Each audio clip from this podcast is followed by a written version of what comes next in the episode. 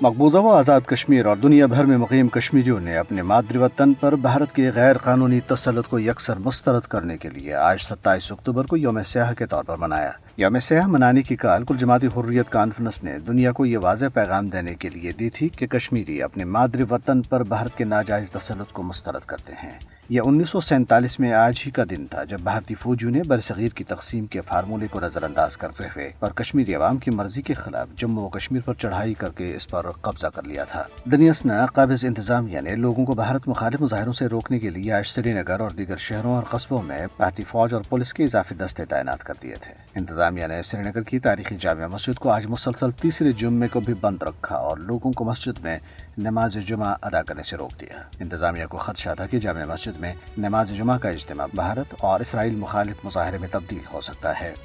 کل جماعتی حریت کانفرنس کے سینئر رہنما میروائز عمر فاروق اور معروف عالم دین آغا سعید محمد ہادی کو گھر میں نظر بند کر دیا گیا اور انہیں جمعے کے اجتماع سے خطاب کرنے کی اجازت نہیں دی گئی۔ بھارتی فوجیوں نے ستائیس اکتوبر انیس سو سینتالیس سے لے کر اب تک پانچ لاکھ کشمیریوں کو شہید کیا ہے، جن میں سے اڑھائی لاکھ سے زائد صرف جموں خطے میں شہید کیے گئے۔ کشمیر میڈیا سروس کے شعبہ تحقیق کی طرف سے جموں کشمیر پر بھارت کے ناجائز تسلط کے چھہتر سال مکمل ہونے پر جاری کردہ ایک رپورٹ میں کہا گیا ہے کہ بھارتی قابضین کے مظالم کی وجہ سے پینتیس لاکھ سے زائد کشمیری آزاد کشمیر پاکستان اور دنیا کے دیگر حصوں میں ہجرت کرنے پر مجبور ہوئے۔ رپورٹ میں کہا گیا ہے کہ فوجیوں نے جنوری انیس سو نواسی سے لے کر اب تک چھیانوے ہزار دو سو باسٹھ کشمیریوں کو شہید کیا۔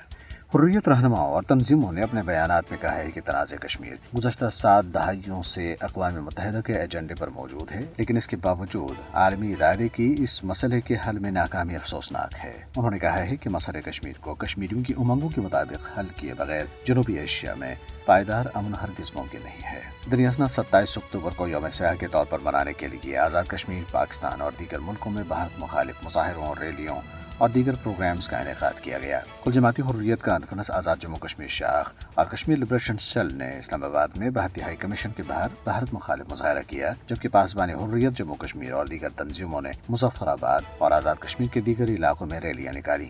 برطانیہ کے قانون سازوں اور کارکنوں نے برطانوی پارلیمنٹ میں ایک پریس کانفرنس سے خطاب کرتے ہوئے کشمیریوں کو ان کا حق خود ارادت دے کر تنازع کشمیر کے حل پر زور دیا ہے۔ تحریک کشمیر برطانیہ کے زیر اہتمام کانفرنس سے شیڈو منسٹر جیس فلپس کل جماعتی پارلیمانی گروپ برائے کشمیر کی چیئر پرسن ڈیبی ابراہیمس اراکین parliament Andrew Gwynne Kim Leadbeater Yasmin Qureshi, Paul Blomfield Mohammad Yasin, Rachel Hopkins Lord Wajid Khan, Simon Lightwood اور کشمیری کارکنوں مزمل ایوب ٹھاکر اور شائستہ صفی نے خطاب کیا۔ یوم سیاح کی مناسبت سے برسلز اور پیرس میں بھی ویبینار منعقد کیے گئے۔ مقررین نے عالمی برادری پر زور دیا ہے کہ وہ مقبوضہ جموں کشمیر کے مظلوم عوام کو